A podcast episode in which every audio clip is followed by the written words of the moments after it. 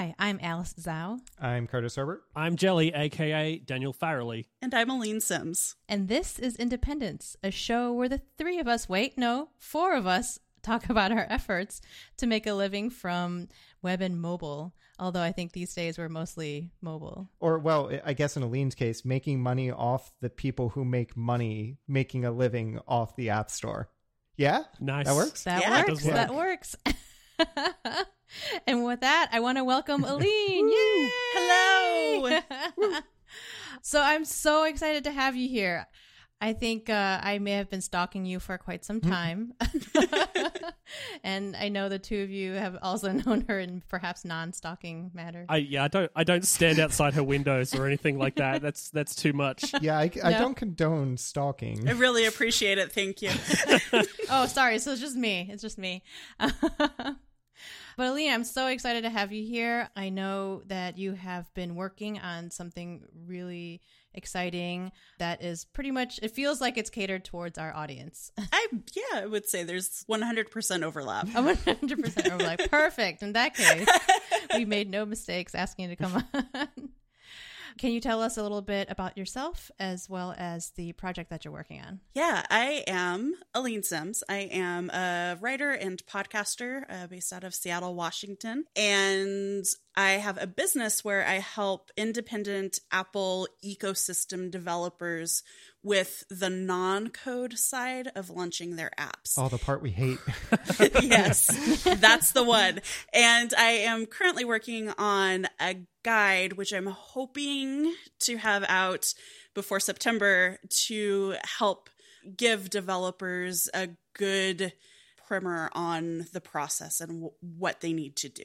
So you're saying that your target audience then is indie developers, basically us, who generally have no idea what they're doing when it comes to like putting products out into the world. Yeah, because I think what happens, the narrative that I hear so often is developers come to me, developers who are friends who I've, with whom I've talked, are often, well, I figured out Swift or Objective C. I figured out how to get the UI elements in place. Um, so I know what it looks like. I know what my app is. And now I have no idea what I, I need to do. I thought that I could just, you know, take a couple of minutes and put my app on the App Store, and that's not the case. And there aren't really any good guides. You can piece together the information slowly and painfully, but there aren't really any kind of comprehensive guides to help walk people through that process. So yeah, when launching an app, there's a lot to do. With there, there's a process, as you alluded to. And what can you dig in a little bit more to like what kind of stuff are you looking to help developers with? Because that's a wide berth. When you say not the Swift stuff, that's a lot. so so what are you where are, are you focusing in on any areas? Are you taking kind of a broad approach? You know, what kind of things have you helped people with? So it, it is a broad approach at this point. Um, my plan is to continue to update the guide and provide those updates for free to people. Nice. So, depending upon what the feedback is and what people say, things will kind of go in different directions over time. But in the beginning, it's really an overview. And the guide is split into three sections. The first one is actually breaking the news that you kind of have to become a storyteller to launch an app. Oh, I love that. And then the others are about, you know, how do you talk to the press? How do you put your product page together? What do you need to have on your website? Yes, you really, really need to have a press kit. I'm sorry, you've got to learn how to put that together. Hey. Um, so like, yeah. Um, and I've actually used Curtis both for Slopes and Jelly for Gift Wrapped. I've used your sites as examples of beacons of shining hope because you both do really good jobs with your press kits. Look at that. so yeah, it's it's just it's an overview and then over time I'd really like to get to a point where I have decision trees or you know workflows because depending upon what your app does you need to do different things to prep for launch. And so kind of helping decide how to prioritize and what needs to go and what you can skip will hopefully be in a pretty quickly released update to, to everything but right now it's i really want to get it out to people to help them with iOS 13. Yeah, that's that's smart because like it's it is going to be very different. Like I noticed back long long ago when I was starting Slopes, you know, I really didn't have an audience or anything, and the idea of like, oh, I'm going to chase down the press and get them to cover my app is a lot harder when it's just an app coming out of a blue that they don't know the author behind. And I could definitely imagine, I guess you might prioritize the press a little bit less if you're completely new with a new app that isn't somehow magically ground shattering nowadays that the press is just going to want to inherently cover anyway. So I imagine like there's a lot of thought behind that decision tree. Yeah. Yeah. I mean, in the early days, back in my day, back in the Objective C day. You're right. Back in the Objective C days, like we're talking iPhone 3G first app store. It was a lot mm-hmm. easier to get noticed by the press because yeah. there weren't a lot of apps. Now there are how mil- how many million billion apps. And getting press coverage even for for me as a person with friends who write about apps and who have large audiences I have a hard time getting my clients' work published. Yeah. And so then it's okay, so how do we try to make this something where you build an audience more gradually and a lot of it boils down to persistence, really. But yes, reach out to members of the press. Yes, have a press kit together. Because if you don't have that and someone's like, oh, this looks really interesting, and you don't have a press kit together, they may not write about it and you've lost a huge opportunity. Mm-hmm. So you need to have those things done. But like, should you spend 50 hours emailing different media outlets? Probably not. You should probably spend your time somewhere else. Yeah, I feel like media is such a still like that whole area is such a black hole. Like, how to properly even write an email, even a subject line that catches someone's eye. Like I've tried a lot of yeah. things, but just none of it seems to stick. So clearly not my forte. Well, and the reality is that they get so much mail from so many developers if they spend two seconds looking at your email, you're lucky. You've got to get the subject just right. You've got to know, again, going back to storytelling, how do you tell your story in a sentence in a way that's compelling. It sounds really scary. It's easier than you might think, and you get to iterate. But again, that's why press is not your number one way to go. The benefit to building an audience using social media is far, far greater than doing a lot of press outreach. So you were kind of alluding to, you know, the press situation changing uh, since the iPhone launched uh, forever ago. Yeah. But when the App Store got redesigned a couple iOSs ago, you and I were sitting there at Social Policy, rest in peace, going over an iPad and picking apart the App Store and trying to figure out how that was going to change the equation for developers, indie developers, anyone making a living in the App Store. I'm really curious, like, to kind of follow up from that conversation that dear listeners have no insight into what we said.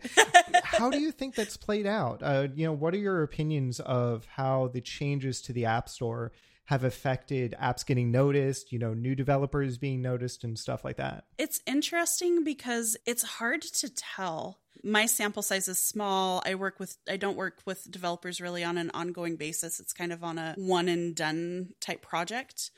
I really think it's a mixed bag, mm-hmm. which sounds kind of like a cop out answer, but I know of people who have been featured on the App Store like they they went through there's a way that you can submit your app to the editorial team so that they can consider it for feature when you release if you're lucky. Jelly will include a link in the show notes. Yeah. And and if you also they want that at least 6 weeks before you launch, huh. which is That's crazy talk. Yeah. Yeah. That's what they say.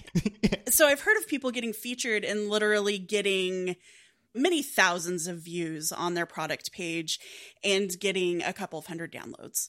I've heard of people being featured and getting many thousands of views on their product page and getting a lot of downloads and being like this is the best day ever. It's like Christmas in whatever mm. month it is. So it's it's really kind of a of a mixed bag and my hope for that editorial process is that it would really rise the best apps and make them kind of available to everybody. And that has happened. We also see some of the scammy apps that are like, oh, yeah, $60 a week subscription to our coloring mm-hmm. book app or whatever. And so um, I feel like we've seen, in addition to feelings of subscription fatigue from iPhone users and potentially your apps users, we're also seeing a distrust of apps on the App Store who use any kind of subscription pricing or anything that isn't free. Yeah, I've definitely seen, at least myself, anecdotally speaking, I, I think I blogged about this. Um, when I got featured App of the Day last year, compared to the previous year, like it was, I think, 40,000 downloads the first year and then like 11,000 downloads this year just because they changed the format so that editorial content doesn't stay around for an entire week like it used to. So it certainly seems like this store while it might be kind of a mixed bag certainly isn't the silver bullet it used to be. Yeah, and I think it, it also doesn't help that they they kind of rotate through the same stories so developers get featured and they don't necessarily know they're featured. Mm. And I don't think that's a problem in and of itself, but they're not always surfacing new content to people. And so I think that people get bored and don't check in maybe as often as they would have otherwise. I don't really know what's behind that, but I'm wondering if that's kind of a little detrimental too. So, as you said, um, you're going for more of a broad approach. What do you feel like were some of the challenges when creating App Launch Map? Because you seem to cover pretty much everything. it's really hard to write a guide. Writing is really hard. Sorry, I'm telling you that you need to become a storyteller and then I'm telling you that writing is really hard.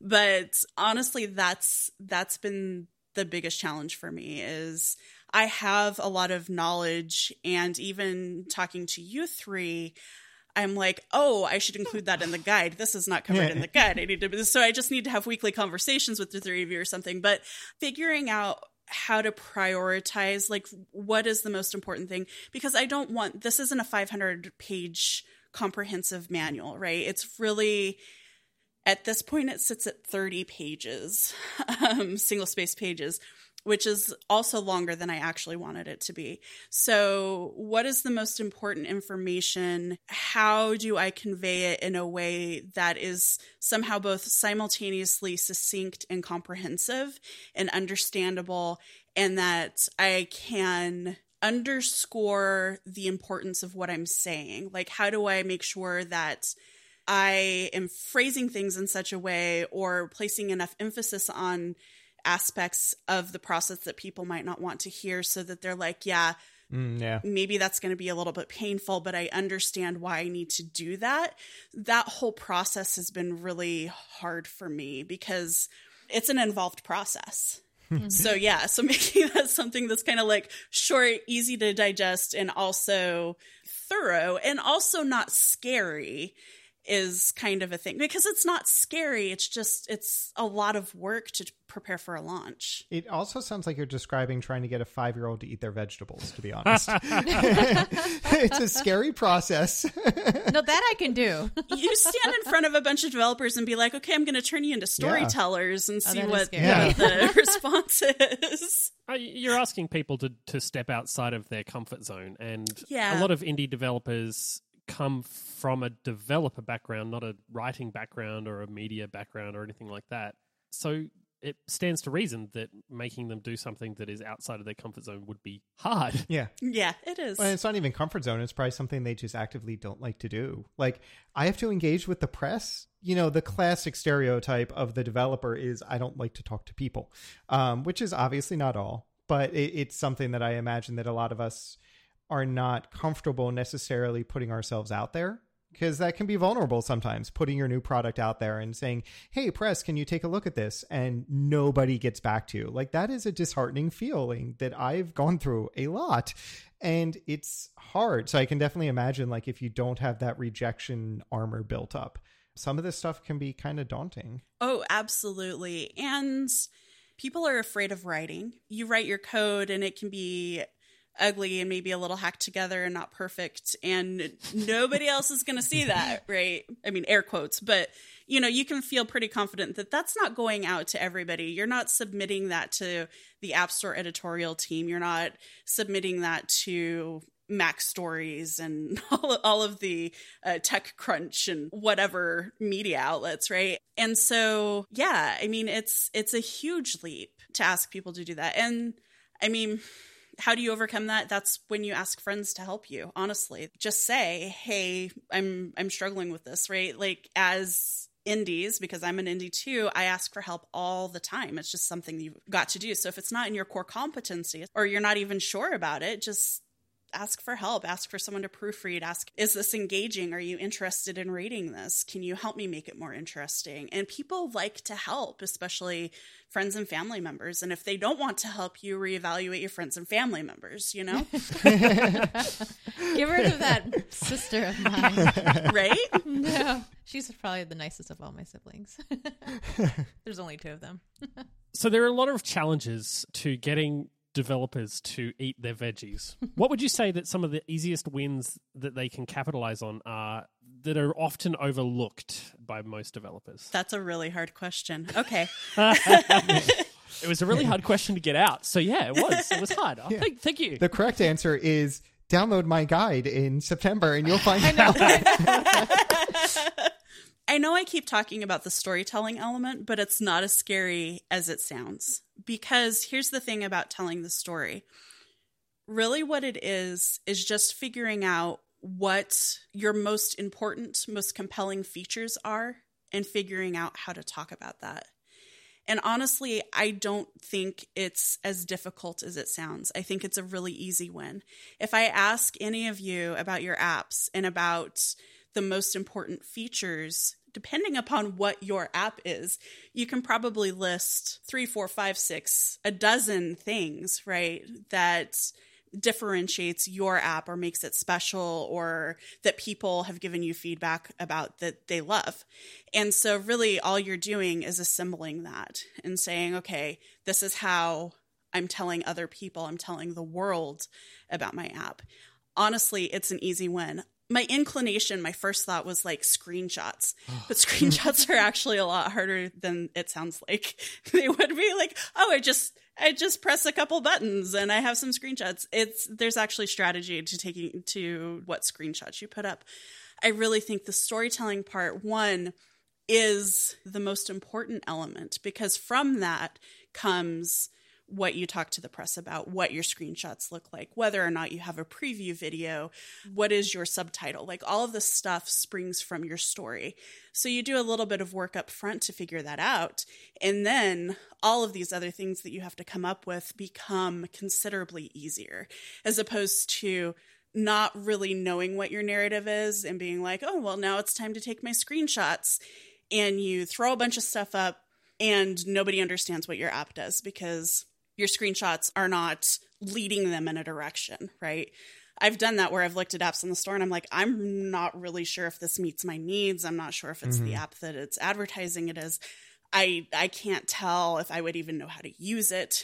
And so I really think storytelling element sounds difficult, but you know, you're so familiar with your app. You created it for a reason. You know what that is. I'm just helping you kind of put it together. Sounds so easy. Yeah. you so tell, easy. telling me it's easy, and I'm like, no, but I don't know where. Well, look, she just came up with a good story as to why you want it, and now you understand it. So, storytelling proof. I know, and now I desperately want to get your book. yeah, it, it can be intimidating making a story sometimes because you feel like maybe, at least I did when I was trying to figure this out early on, is like maybe you're limiting your audience because the story that you're telling mm. might not exactly line up with some of the users. You know, is that something you run into? And is there maybe a quick tip for like how to tackle that kind of thing? Like, how to kind of get past that worry that what you're crafting is going to alienate users and maybe focus on how it's going to help you get users instead? One thing to remember is that whatever you write is not forever. Your app is going, hopefully, is going to evolve over time. And you can change what you write. You can change it tomorrow. So don't think of it as something that's static and forever. You're not, we're not etching this in stone. You know, it's not Moses going and, and getting commandments and bringing them down from the mountain. It's just pixels. It, it's zeros and ones, right? So I think that's the first thing is you can always change it. So if you launch and people are like WTF, you can hopefully ask them for feedback or maybe they'll give you feedback whether you ask for it or not and you can figure out how to hone that Oh, you'll get feedback. yeah you'll get you definitely if you're lucky you will get feedback the thing that's really hard about being an indie there are a lot of things that's really hard about indie being an indie but one of the things is that especially in app development you don't have the resources to do like user testing. And you know you can't do like person on the street will you play with this app and tell me what you think and are you the audience for this? And even the companies that have huge advertising budgets and they have the capability to do this maybe they don't do it which happens frequently. I think they're not getting it in people's hands and in doing that kind of marketing stuff. But also, they're often wrong. Like we've all heard about really, really bad launches of apps where it's like, this is so off base. You know, I, I don't know what they were thinking. And so, all that is to say, you're going to be okay. Like you have at least an idea of who your audience is and what they want. And if you don't have that 100% on target, that's okay. And also, that target may shift over time. You're going to be revising this and be open to revising it. It's not like you're launching your app once and you're never going to open Xcode again, hopefully. So your your product page, your descriptions, the way you talk about the app, your audience, that's all probably going to shift over time too. Well, yeah, and that really rings true because, like what you were saying earlier of persistence, you know, for me at least, persistence has proven like the thing that's really got me anywhere with Slopes is just I've been trying at this since 2013, and it took me years to get to the point where it started to take off. And so that sounds like that really kind of builds on what you're saying there. Yeah, and I think that Slopes is a really good example of this because you continually try new things. And whether they work or not, at least you know that you've made an attempt. Um, and then that's Mhm. a data point, right? If it if it doesn't work, okay, well now you know. Maybe you found another way to approach things or whatever. But yeah, I think it's that's exactly what you need to do. Just keep shipping, just keep shipping. I mean, the thing is, is that people forget to Like you, you can make a, a horrifying misstep, and people will eventually forget that that happened. Yeah, look at Expedia. Everyone forgot about that data breach pretty quick. Well, I just like you know, if you make a mistake in like in the way that you sort of market your app or do anything like that, like if you work to resolve it, then people will just sort of like they'll get past it, and whoever doesn't get past it, then who cares about them? They're not your audience. Yeah, they're the wrong people. What do you think are some of the biggest mistakes that indie app developers um, make when they're thinking about their launch? Well, wait, that's plural, so that's a very giving- long answer potentially Yeah, there. all, please list all of the mistakes. Give us one, two. I have- let's let's put a scope limit on this answer. I've made them all, so I think the the number one biggest mistake is like we talked about at the beginning, not budgeting time to prepare for launch. The number one thing is you need to start preparing the second you hear this episode you need to start thinking about your launch.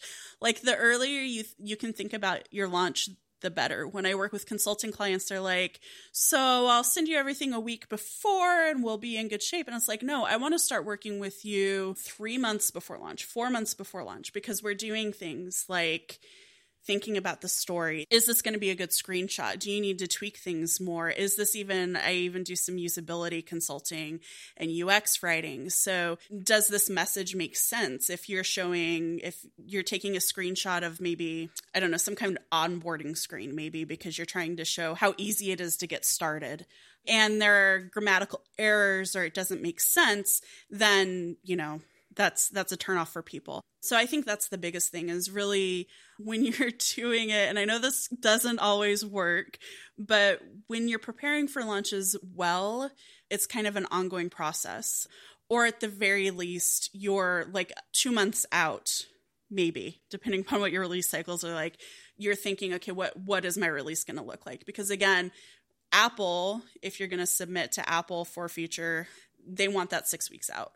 So prep early. And if you shift things, that's fine. And obviously, doing things like screenshots or preview videos or things that depend upon having a working app, those will be more last minute. But there's a lot that you can do at the start to kind of take the load off at the end. I mean, so the three of us have apps out right now. and I'm I'm the only one that would be I think in the vicinity of bringing something new, but it's really not something new. It's more of like a relaunch. Gus plus plus. Yeah. we'll settle on a name someday. But would you change that approach at all, or any? Does your advice change if it's a relaunch? No, or is I it pretty much the same? It's pretty much the same. I think the only the only time it really changes is when you're talking about teams and, and usually this is teams and not indie developers, which is where my advice doesn't fall apart necessarily. It just becomes different. But for indie app developers, you're not typically doing like weekly bug fixes and improvements, right? You're doing typically things spaced a little bit further apart.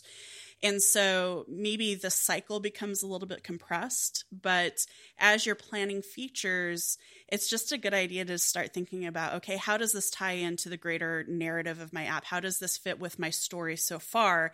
How do I need to tweak things? So, really, for a relaunch or a rebranding, why are you doing that? Probably, and I, I don't want to make assumptions about you specifically, but probably it's because you're trying to do something, you're trying to do new audience building, you want to do something, um, you want to go in a new direction, you have gone in a new direction, things like that. So, really, in that case, you're treating it very much like a new app. Or Apple told you to go in a new direction. Or, yeah, it's just Apple. Yeah. Apple said do this, and we said okay. yeah. yeah, so full disclaimer, I suck at planning ahead. I still fall into the fallacy of like, hey, I'm launching a major version in a week and a half. Maybe I should finally do that marketing. Been there. But one thing I think I have honed in on is like at least thinking about the story ahead of time. And at least I can throw into the ring there. Like it's helped me a lot also polish my features. Yeah. Thinking about how I'm going to market it and how I'm going to tell a story around it hmm. really has forced me to put the focus on the user in that way and not just much like oh this is a really cool feature but the story of how is the user going to use this? How are they going to emotionally respond to it? How is it going to make them feel more powerful with the app? All that kind of stuff. And that has actually really helped me redefine some features and even throw out some features of like well wait this this this is a cool feature but it doesn't really fit the story so it's not just marketing Yep, and that's that's exactly why this story is so important. Is it does help you talk about your app, but it also acts as a north star, really a, a guiding point. Does this fit my narrative? Does this fit my story? It doesn't really fit my story. Okay, is that then something that I want to include, or is this something that I need to reconsider? And it's also it, it helps with kind of scope creep too, especially when you're planning those version one mm-hmm. releases and you're like, I can just keep adding little things until the heat death of the universe. so if you have kind of that initial, like, this is what my app does, and you're trying to add layers on top of that, if you know what your story is, you can be like, oh, wait, maybe I can rein this in for at least my version one release, and then we can revisit these other features later. or the version 1.1 release, you might be like, you know what? If I hold back these three features, I can make a really compelling story for my 1.1 or 1.2 update. Right. Yeah, because you can always add features like like yeah, exactly. there's always room to add more features if you need to. So it's not something that you have to you don't have to cram it all in at once. That's fine. Yeah, I'm a big fan of like avoid scope creep. Let the scope creep later. Get the thing out the door, get your foundation set, and make sure that you know what you're doing and get over those nerves, like those initial launch nerves. You're always going to be a little bit nervous launching your app, right? Because there are so many variables that go into it. But those version one, like that first okay, here's this thing and I'm putting it into the world. That's scary stuff sometimes. And so just kind of getting over that and then seeing the reaction to it and course correcting if you need to, that's that's really valuable. Yeah, those nerves can sometimes add to that scope creep. Like I feel like a lot of the developers I've talked to, it's been they build this massive 1.0 because they feel like the 1.0 has to have everything and they have to have this big splash launch with all this press coverage like some of the pros might do like you know a big 1Password update or a Fantastical launch or something. Like they feel like they have to achieve that and they don't. Like you have to play back more to what you're saying of the persistence. It's like get a 1.0 out of the door and almost sometimes don't necessarily make a huge bet all your eggs on one basket deal. Wow i think i've completely butchered that metaphor, but we'll just run with it. um, bet all, bet all your money on one horse. That's what I meant.